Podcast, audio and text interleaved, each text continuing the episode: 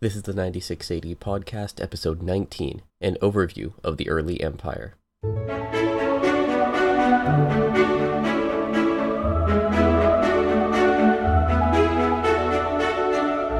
This episode is the first part of an eventual two part episode discussing the deification of Roman emperors. This was brought about as a result of a final paper I have to write for my course on Roman religion. The topic I chose was deification, and I chose an interesting route to go on to investigate it. As a main part of my research, I constructed a table of every emperor, starting from Augustus in 27 BC up to and not including Diocletian in 284 AD. I'll talk more about the choice of 284 and Diocletian in a bit, but for now, just know that this list will be available on the subreddit, reddit.com slash r slash 96ad. You can find it in the episode description. I'll be updating the sourcing for it by next episode because I haven't fully fleshed out my arguments yet for each decision I made in the table. This list of just short of 50 emperors will contain the length of their reign, their dynasty, the nature of their death, if it was violent or not, and if they were deified after their death. My paper will use this table as its primary research, and in a way mathematically determine what sort of emperors are deified. Emperors who were assassinated, what percentage were deified? Emperors who reigned a short time, what percentage were deified? What about emperors and dynasties, etc.? I'm very excited to delve into this material and to cover it for the 20th episode, since this exact topic was almost a topic I chose as the primary one for this podcast, but in the end chose to mission in the year 96. It's been something I wanted to tackle for a while. That is, making a table of every emperor properly sourced. The problem I realized for this podcast is that we have not covered any material past the ascension of Vespasian, and so most of what I talk about will be incomprehensible. So, I will take this episode to tackle two different things. First, an overview of the Roman Empire to 284, focusing on the emperors. Second, a discussion on the creation of the table and an exploration of what it means to do real history. I apologize in advance, these two episodes will contain a lot of names, between the emperors and the historians, there may be a hundred different names that you have to know. Please don't despair. Please don't feel as though you need to remember all of them. I will try to connect emperors to each other, maybe in arbitrary ways, and give the most memorable information about each emperor so you can start situating them in your mind. It is also more important to understand the trends between the emperors and the time periods that they're in than the specifics of their names and the dates that they ruled on. But for the sake of completeness, I will be saying the names and the dates and the ages. Altogether, there are 48 emperors who made their way onto my list. I'll discuss the difficulties in choosing what counts as an emperor later, but for now, just know that some of them reigned alongside each other, so this isn't exactly a clean series of 47 transitions of power. So far in the podcast, we have discussed ad nauseum the first nine emperors, that is, the five Julio Claudians and the emperors of the Year of the Four Emperors. You should already be familiar with their careers and their fates. After Vespasian, his two sons would reign, one after the other until 96. Titus, the eldest, would reign for just two years, and admittedly he just reigned too short a time to make any mistakes, and so was loved by the people and historians. Domitian would succeed his older brother immediately after his death. I think Suetonius best summed up Domitian by arguing that his cruelty justified his assassination. The quality of his reign is debatable for sure, and we will be having that debate later on in this series, but for now, he was assassinated by the Senate because he was undoubtedly cruel and authoritarian, too much for their taste. Nerva, a senatorial man in his 60s, would be instantly elevated by the Senate in response, and maybe he played a role in Domitian's downfall. He naturally had no good relationship with the army because his career was almost exclusively senatorial. Nerva was forced to then placate the army by appointing their favorite, Trajan, to be his heir. This choice in heir is so good that it single handedly places him among the five good emperors. Though I don't like that distinction, we just can't get into it right now. Just know that Nerva would reign for only two years and would peacefully transfer power to Trajan, the best emperor, according to the Romans. Nerva, following in Titus's footsteps, would reign too short a time to cause any damages, and as we will see later in this podcast, he was on the edge of doing so.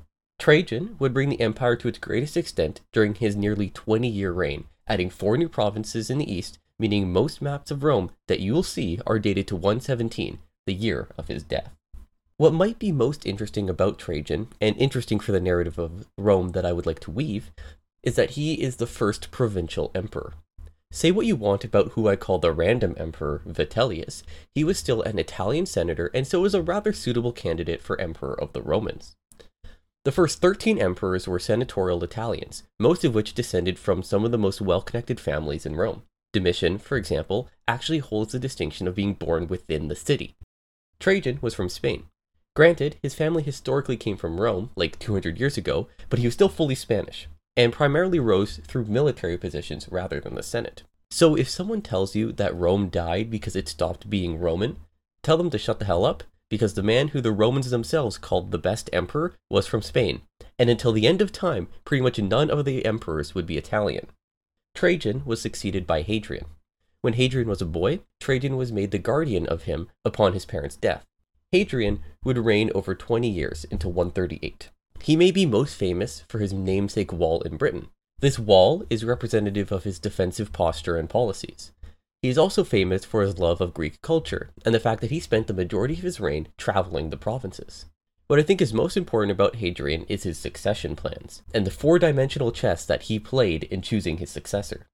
Listen carefully, there's going to be a couple names. Hadrian found a young man who he wanted to succeed him. This is the famous Marcus Aurelius. Marcus was far too young to reign, and Hadrian's health was failing, so he decided to pick an intermediate heir he chose an old man named Aelius, hoping he would reign for a few years after him, and then Marcus would succeed him. And at that point, Marcus would be ready to rule. But Aelius died before Hadrian. Hadrian then found a second old man, Antoninus, to fill the same role. He forced Antoninus to adopt Marcus to ensure the succession plan. Antoninus had no son of his own, so this was no problem, and was a pretty clean way to set up the dynasty. But Hadrian also made Antoninus adopt the son of Aelius, Lucius Verus. Hadrian died, and power transferred peacefully to Antoninus with an heir and a spare. Antoninus Pius would accidentally reign for 23 years, until 161. Antoninus has become one of my favorite emperors, because he reigned so long and so peacefully. He never left Italy, never went on campaign. Everyone on the Mediterranean just sort of took a break for an entire generation.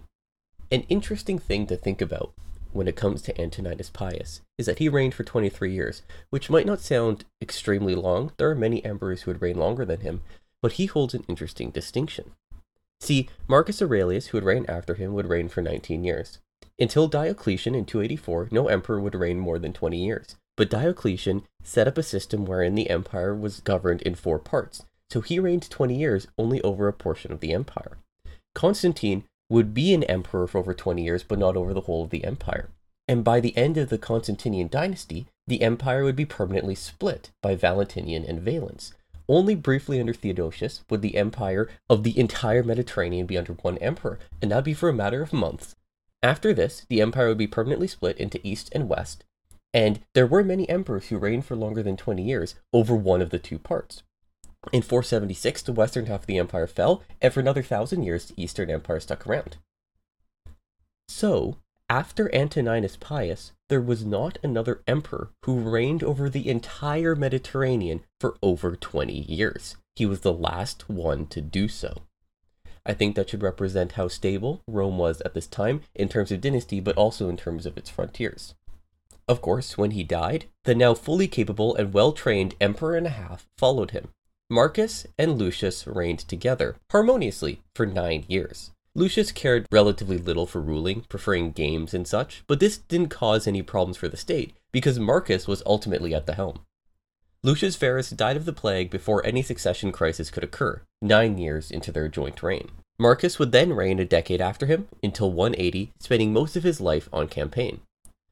This is, of course, paradoxical to those who know something about Marcus Aurelius, since he is famously the philosopher emperor. While on his campaigns, he wrote down his Stoic philosophical thoughts, which was compiled into what we call his meditations.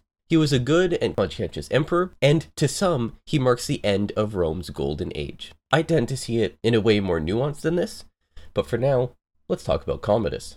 It may be surprising to hear, but despite the empire existing for over 200 years by the time of Marcus's death, there has never been an emperor born while their father was the emperor. There were no emperors born into the purple, as it were. Commodus, born shortly after Marcus's ascension, was the first one.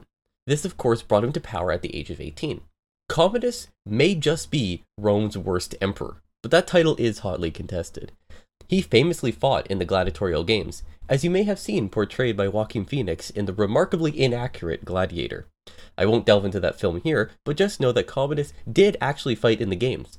A lot, and he really let that define him. He was megalomaniacal to an extent never seen before and rarely since. He gave himself 12 pompous names, renamed each of the months after one of them, and supposedly tried to rename Rome Commodiana. He was assassinated on New Year's Eve of 192, after ruling a dozen years, a dozen too many for my taste, and surviving many assassination attempts beforehand. Now, this brings us into what is known as the Year of the Five Emperors. Of course, 193 AD really only had three emperors, since the other two never really had full control. It's actually quite simple, so don't be discouraged and try to keep up. Commodus was murdered on New Year's Eve 192. A general named Pertinax was elevated by the Senate in a move similar to Nerva after Domitian's death, and the Year of the Five Emperors started on January 1st, Pertinax, similar to Galba in these respects of being a senatorial general, was also similar to Galba for his poor decisions in frugality. Pertinax met his fate very quickly because he didn't pay the Praetorian Guard, and died after just three months on the throne. Now, the Praetorian Guard decided that they wanted payment, so they decided that the man who would provide the biggest bonus should be emperor. In one of the craziest stories in all of history, let alone Roman history, Didius Julianus was proclaimed Emperor of the Romans as a result of an auction. He literally purchased the empire from the imperial bodyguards. The title that granted full control over the entire Mediterranean, the largest empire on earth, was sold to the highest bidder. In what I think is a relatively reasonable response, three different provincial generals revolted in response to this. Two of them wouldn't be successful, but the one who matters is Septimius Severus. Didius Julianus reigned just as long as it took Severus to march on Rome. Septimius Severus was proclaimed emperor by the Senate, Julianus was killed, and the Severan dynasty was established. Septimius Severus was North African, which is cool, and the rest of his dynasty would hail from North Africa or Syria, to, just to demonstrate how the emperors of the Romans could come from anywhere. Severus was through and through a martial emperor. He continually campaigned and significantly raised soldier pay. He would die on campaign in 211, passing the empire to his two sons. Unlike Lucius Verus and Marcus Aurelius, these two boys did not get along. Geta and Caracalla, the sons of Severus, hated each other. The palace was literally split down the middle between the two, as the juvenile emperors squabbled over who controlled what. Geta was killed by Caracalla personally, in front of his mother, not long after their ascension. Caracalla would then reign alone for six years. There's a few interesting things to note about Caracalla. First, his reign was filled with cruelty and he is generally despised. Second, in a scheme to make more tax money, Caracalla issued an edict wherein everyone living within the borders of the empire, aside from like slaves and women, of course, would become citizens. This made Rome more similar to a modern country, which is pretty neat. The third, maybe slightly less consequential thing about Caracalla is the name we call him. For surprisingly the second time, we have a Roman emperor who we refer to by a piece of clothing. Caracalla is named after the type of cloak he wore. Recall that Caligula was named thus for the cute army boots that he wore as a child. I see some similarities between the two in the way that they ruled and came to power, so maybe this is a way in which we just remember these type of bad emperors. Caracalla would be assassinated by the Praetorian prefect, the head of the Praetorian Guard. Macrinus was his name, and his short reign for just about a year would have two very important ramifications. First, he was the first non senatorial emperor, who's from the class just below senatorial, equestrian. Even 23 emperors in, we only had aristocratic senatorial emperors. What we'll see further into Rome's history is that less and less emperors would come from this senatorial class, and the first equestrian emperor demonstrates that shift. What this also means is that Macrinus was the first usurping emperor who had no senatorial career. He was built entirely and exclusively from the military. Trajan and Vespasian, among all the other martial emperors we have seen, were at least consuls and governors before their time in the purple. The second interesting thing about Macrinus is that he is the first emperor to never visit Rome during his reign, which he did not do by choice, he just didn't reign long enough to get there. What stopped Macrinus from getting to Rome was the rest of the Severans. So far, the Severan dynasty included Septimius and his two sons, Geta and Caracalla. A cousin of the main Severan line was Elagabalus. His mother claimed that this 14 year old boy was the son of Caracalla, and should therefore be emperor. This is of course ridiculous, but the army played along. Elagabalus became emperor, Macrinus was killed, and the Severan dynasty again ruled Rome. Elagabalus would rule for four years until 222, dying at the age of 18. Elagabalus might be most famous for his deviant sexual behavior and his religion. Elagabalus's name itself comes from the fact that he's the priest of Elagabal, a sun god, and tried to make it the main god of Rome. This is, of course, very offensive to try and put some arbitrary god above Jupiter in Rome. What is unique about Elagabalus among maybe every other monarch in antiquity is that he may be described as transgender. There was, of course, no concept of this in antiquity, but in general, it doesn't seem unreasonable that if brought into the 21st century, Elagabalus would have identified as such. He, or she, or they, we just cannot get into that right now, maybe another time. He was famous for wanting to be called queen, and for being romantically involved with men, and for also committing many sexual crimes and indecencies. This, including the religious stuff, was very offensive to the Romans, and he was eventually replaced by his more well liked cousin, Severus Alexander. I like Severus Alexander a lot. He was only 13 when he became emperor, and he reigned for 13 years, and reigned quite well. It's said that his overbearing mother ruined his reign and got him killed through her influence. Maybe that's true, but it also might be the case that the influence is what kept him in power and in the good books of the right people for over a dozen years, and eventually that just expired. Who's to say? Severus Alexander and his administration was excellent at holding the empire together and being measured and reasonable in their rulership. Though he never did like military matters, and became dangerously unpopular with the army he would end up being murdered by his troops at the command of Maximinus Thrax. The year is 235 AD, and we're entering easily the most complicated period in Roman history. From now until 284 AD, a period of less than 50 years, there will be 22 emperors. For reference, there have only been 26 emperors in 250 years since the empire was formed. These random emperors will be proclaimed by the soldiers in the provinces. They would each reign only a couple years, and then they would be killed by the next guy proclaimed by his soldiers. Rinse and repeat. Thrax is the first of these soldier emperors, and he is despised by the Senate in Rome. In similar ways to Macrinus, Thrax was not a senator who became emperor, he never visited Rome. But for a reign of three years, this was a deliberate choice. Maximinus Thrax wasn't even an equestrian, so we have a truly lowly emperor in terms of status, for the first time ever. He became wildly unpopular in Rome as his reign of terror worsened. In 238 AD, we have what may be the most complicated year in the most complicated period in Roman history. Welcome, ladies and gentlemen, to the year of the six emperors. In North Africa, Gordian was declared emperor. Gordian, a roughly 80 year old senatorial academic, governor of North Africa, was forced upon the role of emperor by the disenfranchised peoples of his province. Gordian and his son, who we will call Gordian II, became emperors, but unfortunately had no considerable army within their grasp. Around the same time, a rumor came to the Senate that Thrax was dead. They immediately declared the Gordians as their new emperors. It was really unfortunate for the Senate then when they later heard that Thrax was actually alive, and obviously furious. In response, a governor of a province near the Gordians who supported Thrax marched their armies to the Gordians in Carthage. The Gordians had no armies of their own and folded immediately to the pro Thrax governor. Gordian II fell in battle, and the first Gordian committed suicide afterwards. It is exactly at this point, as the Senate stared up the Italian peninsula at the furious and unopposed Maximinus Thrax, that the Roman Empire probably should have collapsed. Thrax stared down back at them with a fury I could not compare to another point in history. Thrax absolutely hated the Senate, and now the entirety of the Senate is guilty of treason, and therefore he has a justification to purge them. In a parallel universe, the Senate couldn't hold themselves together. Thrax marched on Rome and massacred the entire ruling class, including the entire Senate and every ally they had. The result may have been a fracturing and collapse of the empire of the Romans, and we would forever know Maximinus Thrax as the last and worst emperor of the Romans. As we will soon see, it is not far off from now that even competent emperors oversee the splitting of the empire in not two, but three and nearly five different kingdoms. If Thrax marched on Rome in 238, there may have been nobody to meet the barbarians at the gate. And in all honesty, Rome has fallen so far already, maybe it should have collapsed.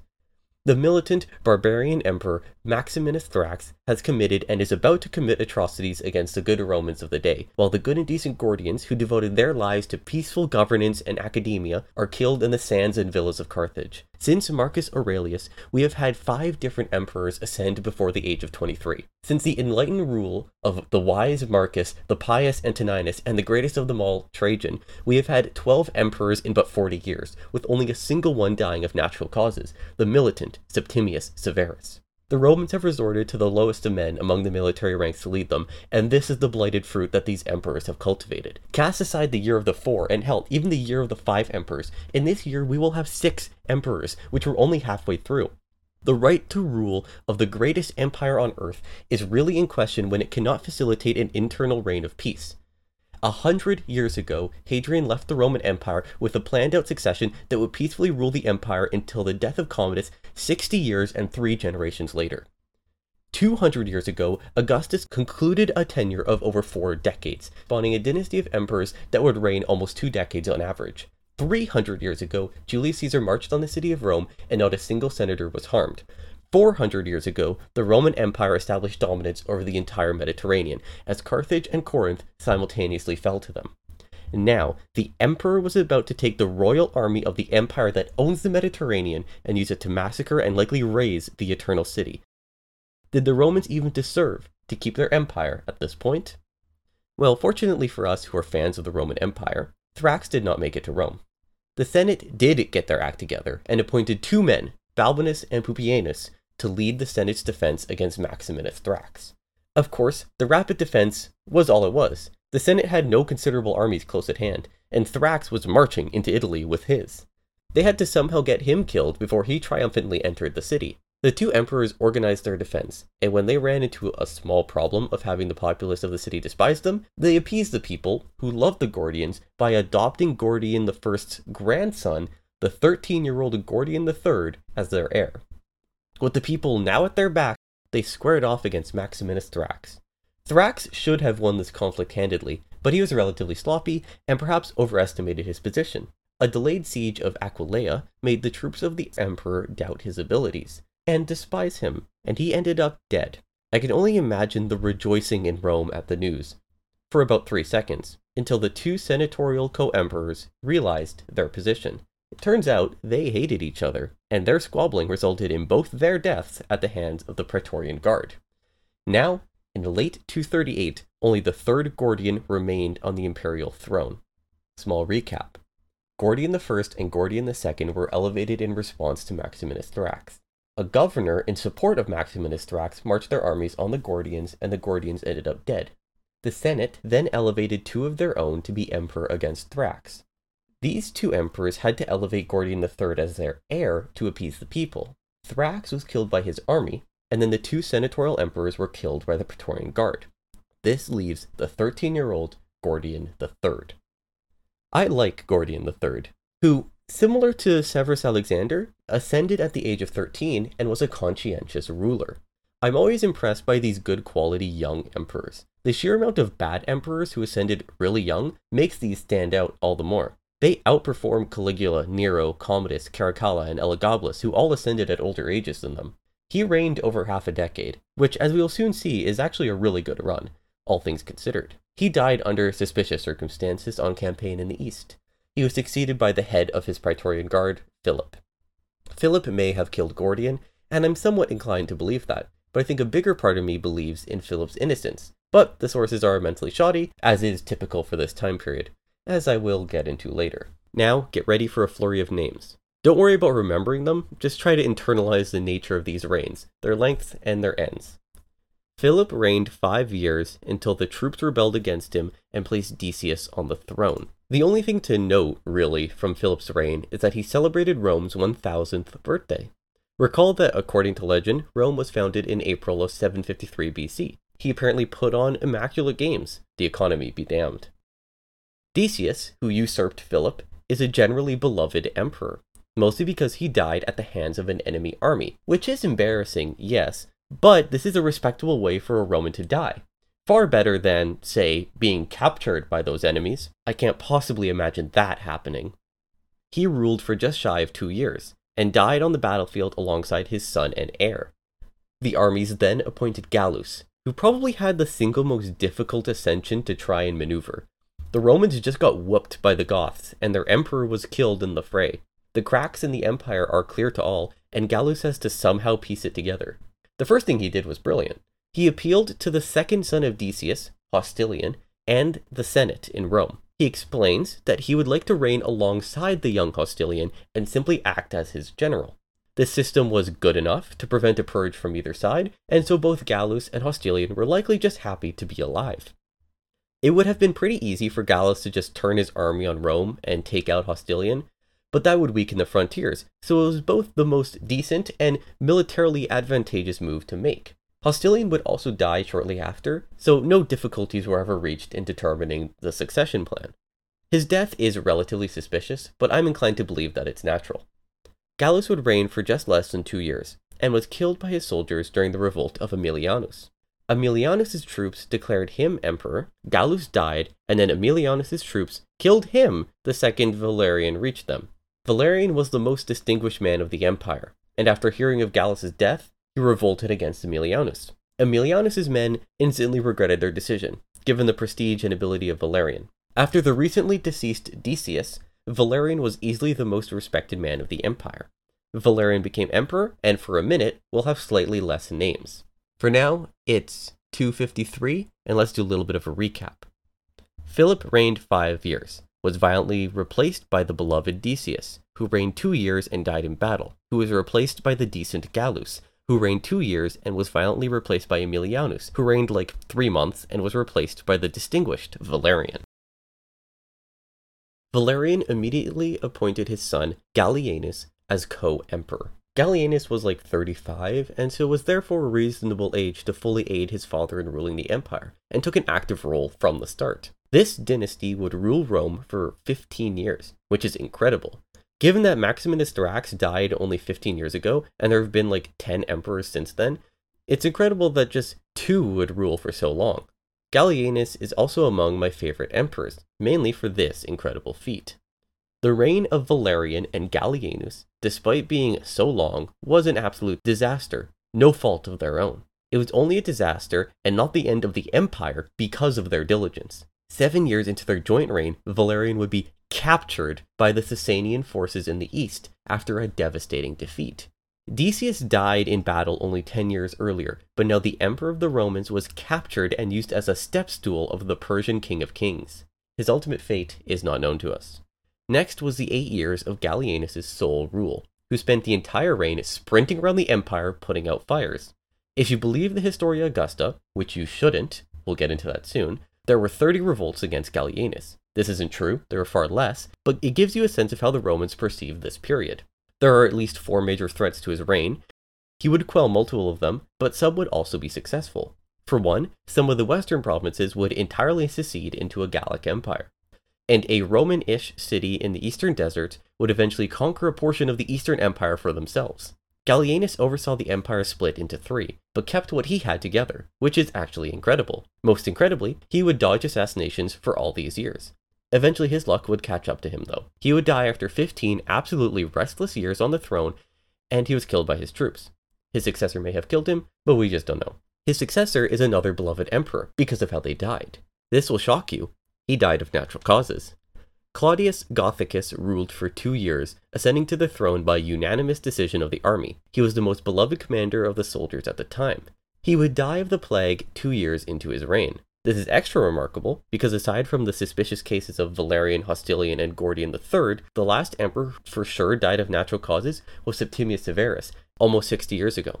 The second in command of Claudius Gothicus in 270 AD, Aurelian, was put into the imperial position after a brief skirmish. Aurelian would reign for five years, a highlight among emperors of this time for his sheer ability and impact over those five years. His five year reign oversaw the crucial walls built around Rome, a reorganization of the monetary system, which ultimately achieved little aside from decentralizing it from Rome, and the reunification of the empire after it fractured under Gallienus. He spent his reign traveling to the east, pummeling the seceded kingdom there twice, then returned to the west and subjugated the Gallic Empire. He would be hailed as the restorer of the world by the Senate, and a claim comparable only to Trajan's title of Optimus Princeps. Aurelian would be murdered in 275 in a miscommunication. Try your best to listen up, this gets a bit confusing. A disenfranchised administrator forged letters that convinced the higher ups in the army of Aurelian that Aurelian was going to kill them, so they killed him first. This put them in an awkward position after his death, however, since the origin of the plot eventually became evident, and anyone who was responsible for the death of the best emperor ever is certainly about to get themselves killed by the army. That administrator who caused it all was killed, of course, but now the soldiers among Aurelian's army kind of stared at each other while they figured out who was in charge next. See, it would seem too much as though you killed Aurelian if you seized power right now. So, nobody on hand wanted to take control which was the typical way these kinds of things were resolved. The Senate also didn't feel confident in appointing the emperor, since last time this happened, they both got murdered after three months, and they weren't exactly feeling confident in themselves to choose someone that the army would like. Eventually, though, the Senate would acquiesce and appointed Tacitus. This Tacitus is in no way that we know of connected to the historian. This is just a coincidence. This emperor, very reminiscent of Nerva, was old and senatorial. The army had no love for him, but despite this, it appears that he died of natural causes half a year into his reign. His brother would succeed him, but ultimately one of Aurelian's generals, who wasn't on site at the time of Aurelian's death, took charge. This would be Probus, another one of my favorite emperors. The empire is on the road to recovery, and so Probus's massive army had nothing to do. It was a peaceful time, and Probus would boast about how soon there wouldn't even be a need for soldiers, placing Probus thousands of years ahead of his time. The troops, whose seditions would grow as they lounged around or were put to hard labor, eventually killed him after six years in charge. What's interesting to think about, however, is that after six years on the throne, only three emperors reigned longer than him in the last 50 years. These would be Gordian III at six years as well, Valerian at seven, and Gallienus at eight on his own. Probus's death may have been caused by his successor Carus. Carus was another military man who would reign a year and maybe died as a result of a lightning bolt, which is crazy. His sons, Numerian and Carinus, would inherit the throne from him. His sons would each die in the next two years, the last at the hands of the ultimate successor. This successor was Diocletian. Diocletian is an awesome figure, and like so many others, I'd love to talk about him. We just don't have the time right now. He may be one of the most crucial figures in Roman history or all of world history that doesn't get talked about as much as he should be. For now, though, this is where the narrative ends. That's it 48 emperors and over 300 years of history. I would like to briefly discuss the major themes to tie this all together and the way that I see the Roman Empire. As I see it, there's three distinct periods here. First, there's the early dynasties that bring us from Augustus to Domitian, encompassing the Julio Claudians, the 69 AD emperors, and the Flavians. Then we get the remarkable unbroken ascensions of adoption from Nerva to Marcus Aurelius, from 96 AD to 180 AD. What follows is Commodus, and the subsequent year of the five emperors, and then the Severan dynasty. To me, this series of emperors from Nerva to Severus Alexander is what I might call the High Dynasties. The Antonines and the Severans ruled Rome at the height of its territory and power. The death of the last Severan, Severus Alexander in 235, ushered in an entirely new period. These first two chapters in Roman imperial history saw 11 and 15 emperors respectively. The 50 years of the crisis of the 3rd century, from 235 to 284, had 22 emperors. This last period represents an existential threat to Rome, as a series of over a dozen completely random soldier emperors ruled the empire. This distinction, I think, mainly comes to me from the sources. For the early dynasties, we have Suetonius and Tacitus, who ended with Domitian. Dio stops at the end of the High Dynasties, since he died during the reign of Severus Alexander. So not only are there some noticeable differences between the three periods, these differences are artificially inflated to us because of the different sources, and that the stories are being told to us in different voices from different times. So this might be why these periods are viewed so distinctly to us, because we're getting them presented in such different ways. If Suetonius wrote the entire history of Rome to Diocletian, we might think of less of a distinction. The crisis period is characterized by terrible sources, and this uncertainty leads into our confusion about the period, which might make us believe that the Romans of the day would have felt uncertain and confused as well, which may not entirely be the case. This is all causing us to maybe misrepresent the period of the crisis of the third century, that if we had a more stable historical narrative for it, it might seem less confusing. But for the sake of this episode and the chart, I will use a simple three phase distinction because I think it actually is quite helpful. We can track the differences in Rome based on who was emperor. For the early dynasties, we had well connected senatorial families on the throne. There was an emphasis on political and social connections between families and influential people in the Roman world. Next, we have the high dynasties. The focus largely stayed similar, a focus on dynasty and connections. A significant difference may be seen in the ascensions of Elagabalus and Severus Alexander. As I see it, the ideas of dynasties are strengthened by the Romans at this point. There is no policy that an emperor needs or even should be the relative of a previous one, but the Romans slowly developed into the same trap as many other kingdoms, relying on dynasties. The 14 and 13 year old emperors represent a new low point for the extremes that dynasties will bring the empire. The young emperors in the Julio Claudians were at least very closely related to and are the heirs of their predecessors. In the Severan period, disconnected 14 year olds can become emperor when their mom lies about their connection to dead emperors and usurp the sitting emperor. As the empire progresses, we will see more and more random dynastic emperors, and they will only get younger and younger. The regency of these boys will become effectively the pivotal component of the palace politics of the Roman Empire until the 15th century. Furthermore, we saw more generals ascend to the imperial throne as time went on and the complete change from Italian to provincial emperors. Starting with Trajan, the second emperor from what I call the High Dynasties, the number of Italian emperors can be counted on like one hand. Finally, we have a crisis.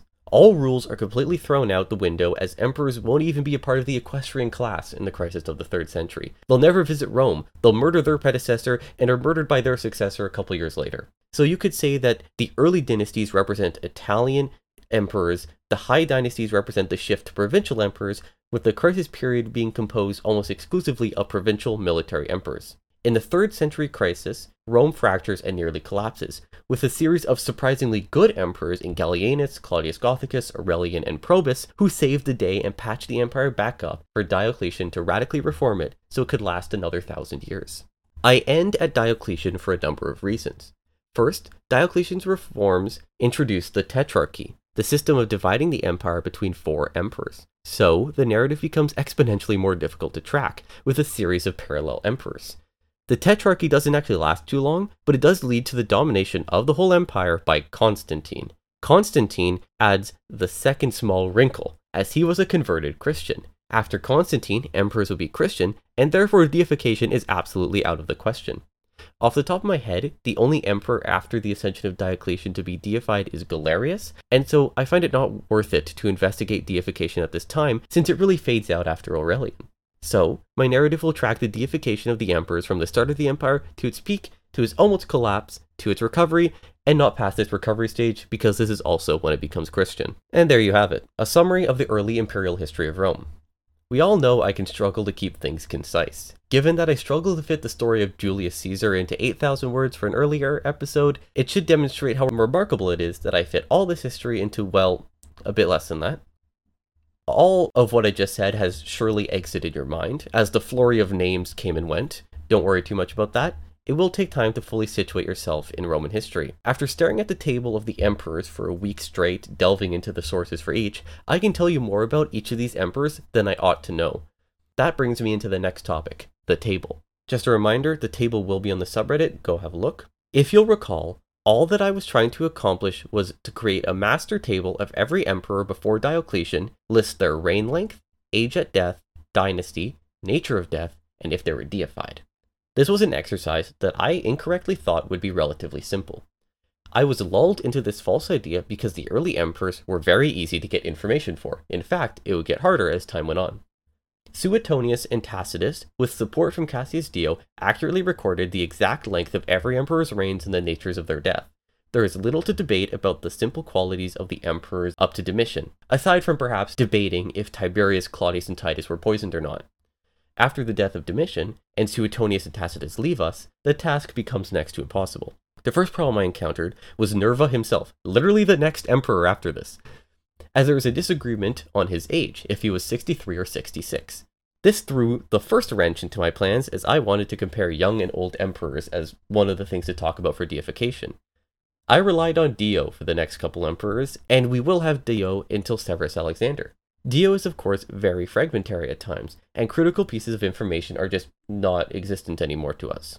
What we have alongside Cassius Dio is the Historia Augusta. The Historia Augusta, which chronicles the reign of the emperors from Hadrian up to Diocletian, is on the face of it exactly what I need. The problem is it is comically inaccurate.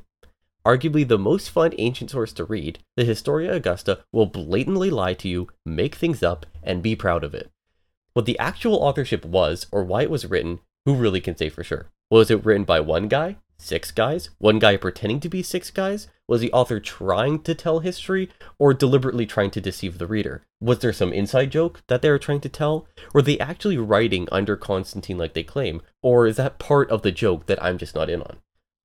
I like to think that it's all a con. And as I sit here, 1700 years later, bashing my head against the wall because they made another story up, I imagine the author looking down on me from the afterlife, and they could not be happier that they've pulled off the longest running practical joke in the history of the world.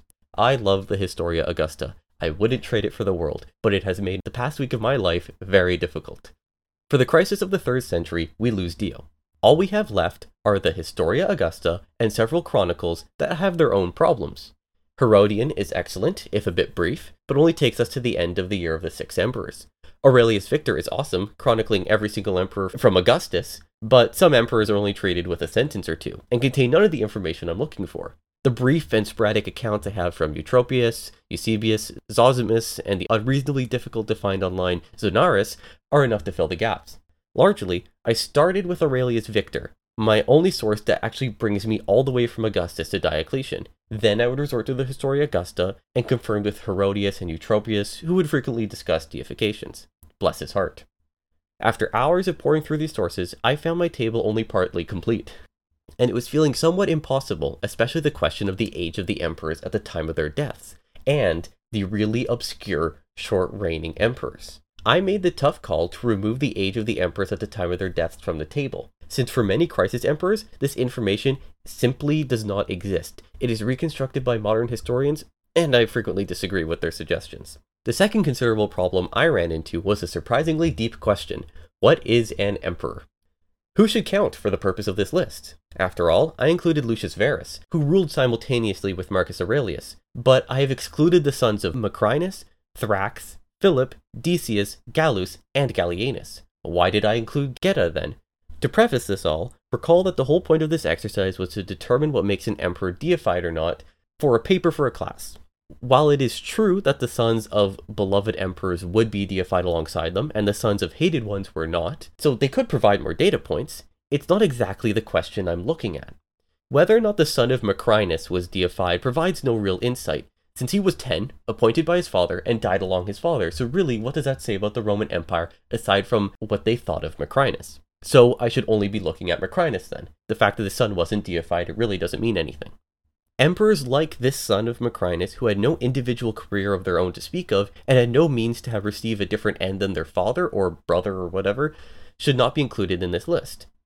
I was originally going to include these boy co-emperors for completeness, but the reason to justify the removal from the list is that there is little information about them and that it makes compiling the list extremely difficult. I wanted to include them originally so I can include a separate category for these young boy emperors to see how many of them were deified, because I thought that was an interesting question, but I'm not going to be able to. So, this was the ultimate requirement for making it onto my list. The emperor in question must have had an independent career at some point that could have merited a different fate than the older emperor they were attached to. So, Lucius Verus gets included because he died before Marcus Aurelius and was deified a decade before Marcus died. So, this tells us something about how Marcus viewed him. The two non emperors of the year the five emperors are not included because they never ruled Rome in an official capacity, they were only usurpers. Geta was included because he reigned officially alongside his brother and met an end opposite to him. The sons of Macrinus, Thrax, Philip, the first son of Decius, Gallus, and Gallienus ruled only as heir to their father, had no official power, and were all very young, so they are not included. The brothers of Claudius Gothicus and Tacitus are included because they reigned briefly following their brother's death, and so had full control over the state, despite being so short. Finally, the sons of Carus are included obviously because they reigned following their father's death. I do not trust what I find online. Or crazy enough, I don't agree with lots of what I see in modern scholarship. I wanted original ancient sources. That's what I wanted to consult. You might be surprised, Wikipedia is actually a great source for general information. But they never do cite the ancient sources, which makes it really difficult to find what they're talking about. They only cite obscure old books about the subject, which I can never find online, and they never cite the right page numbers. I found myself increasingly frustrated as books would not cite ancient sources, would cite them wrong, or get things wrong themselves. I would double check things like dates and ages on Wikipedia, since it contained the modern consensus on what dates someone reigned or how old they were when they died. And I found myself disagreeing with what they were saying or unable to find a citation for it. I modified three different Wikipedia pages of emperors whose deaths were misrepresented from what I found in the ancient sources. One thing that they frequently got wrong was claiming emperors were damned after their death. The damnation of memory is a whole nother can of worms that I will get into eventually. A future anger filled historiography lesson about terminology I think is outdated and misused. It was misused on these Wikipedia pages, so I changed them. We just can't get into this now. This episode is already far, far too long. What I mean to convey to you is that scholarship in ancient history isn't as pristine as you might think. My experience has been tracking down trails of footnotes that ultimately lead to no substantial sources citation is infrequent and wrong, and I've more than once had to track down the proper citation because incorrect line numbers are used or things like that. I decided to fully rely on ancient sources for this list because of how poor the scholarship for this period was, and I didn't trust myself to sift through to find what I need. I decided to use a more direct approach, and that was to use these ancient sources. An interesting fact is that at the university I go to, the biggest university in Canada, there is no one who studies this period. There was no one I could talk to to ask about this because no one studies this. And so the scholarship is really minimal and really bad. I ran into similar problems with my research on Virginius because I was looking into things that no one has thought of. And while I was trying to find the most obscure information about him, the trail of academia leaves me with more questions than answers as I'm left to figure out who made up the information that I just read, since no ancient sources included it and all their citations don't either. I find myself, a young classicist, rubbing up against the fully established and admittedly snobby and exclusive club that is the study of ancient history. Many old historians are prudish and try to fit the history of the ancient world into their worldview, which grants the Romans far too much class and eloquence. I aim to change the direction of my scholarship, emphasizing the ancient sources that doesn't mean I don't consult secondary sources. Many are precious and incredible, but that wasn't the aim of this project. Many secondary sources will be consulted for the writing of my essay, for example, but not for the making of the table. One thing that you'll find that ancient historians do, especially in the far past, is has mostly been corrected in modern times, but in like the 60s and stuff, they'll translate ancient letters and writings and give it nice, pretty, flowery language, and leave out the fact that Mark Antony was swearing a whole bunch in his letters to Octavius. Put in the swears in your translation. That's an important part of it. Mark Antony was being vulgar, so you should put that he was being vulgar. Don't put it in flowery language. It makes no sense. And this is kind of the way that ancient historians, especially in the past, have treated ancient history. Everything needs to be flowery and pretty and poetic and live up to my expectation of what the honorable Romans did in the past, when, let's be honest, the Romans sweared at each other and watched gladiator games. Fans of the History of Rome podcast, which I do suggest you all listen to, may be familiar with Mike Duncan saying that he isn't a historian. He talked about how historians are the people who comb through the ancient sources to find the smallest details to learn something new, and all that he does was summarize people's work for his podcast and his book. I'm in the same space as Mike, summarizing the work of others while also critically thinking about the history that I'm summarizing, of course. I find myself in the construction of this table and the work that I'm doing for the Virginius project for the first time really toeing that line, because I really am digging into these ancient sources. I asked a professor of mine for advice on how to comb through the sources for the third century, because I was really struggling with it. And we talked at length about the difficulties in finding information on the third century, and how much modern scholarship actually kind of sucks in terms of citations sometimes. She told me that there really isn't a good solution to my problem, and said, Welcome to history. This is what it's really like, and that her experiences were very similar to my own. What a warm welcome to history this is, as well. It is actually really fun to pour through these ancient sources. This is what I like to do. I wouldn't have done it for a week on end if I didn't like it. I'm not exactly breaking new ground here. Similar projects have been done and are accessible online, but I think the angle of deification and the singular focus on the literary accounts may be new, breaking the line of modern scholarship's game of telephone. I could talk at length, an incredible length, really, but I'm already approaching like 9,000 words for this episode, so I really need to stop. That will be all for today's episode. For now, if you want to ask me questions or leave suggestions for the podcast, head on over to my de facto website, the 96AD subreddit. Just head on over to reddit.com slash r slash 96AD. You can find the link in the podcast description. I'll be posting updates about the podcast there, and I will respond to anybody who posts there or messages me. Another thing you'll find on the subreddit is a PayPal donate button. This is not required or expected. This podcast will remain free and I don't aim to profit. However, donations will cover the cost of production and will support me, a student who is attempting to study, work, and produce this podcast all at once. In two weeks, we'll delve into deification. I could not be more excited. I'll see you then.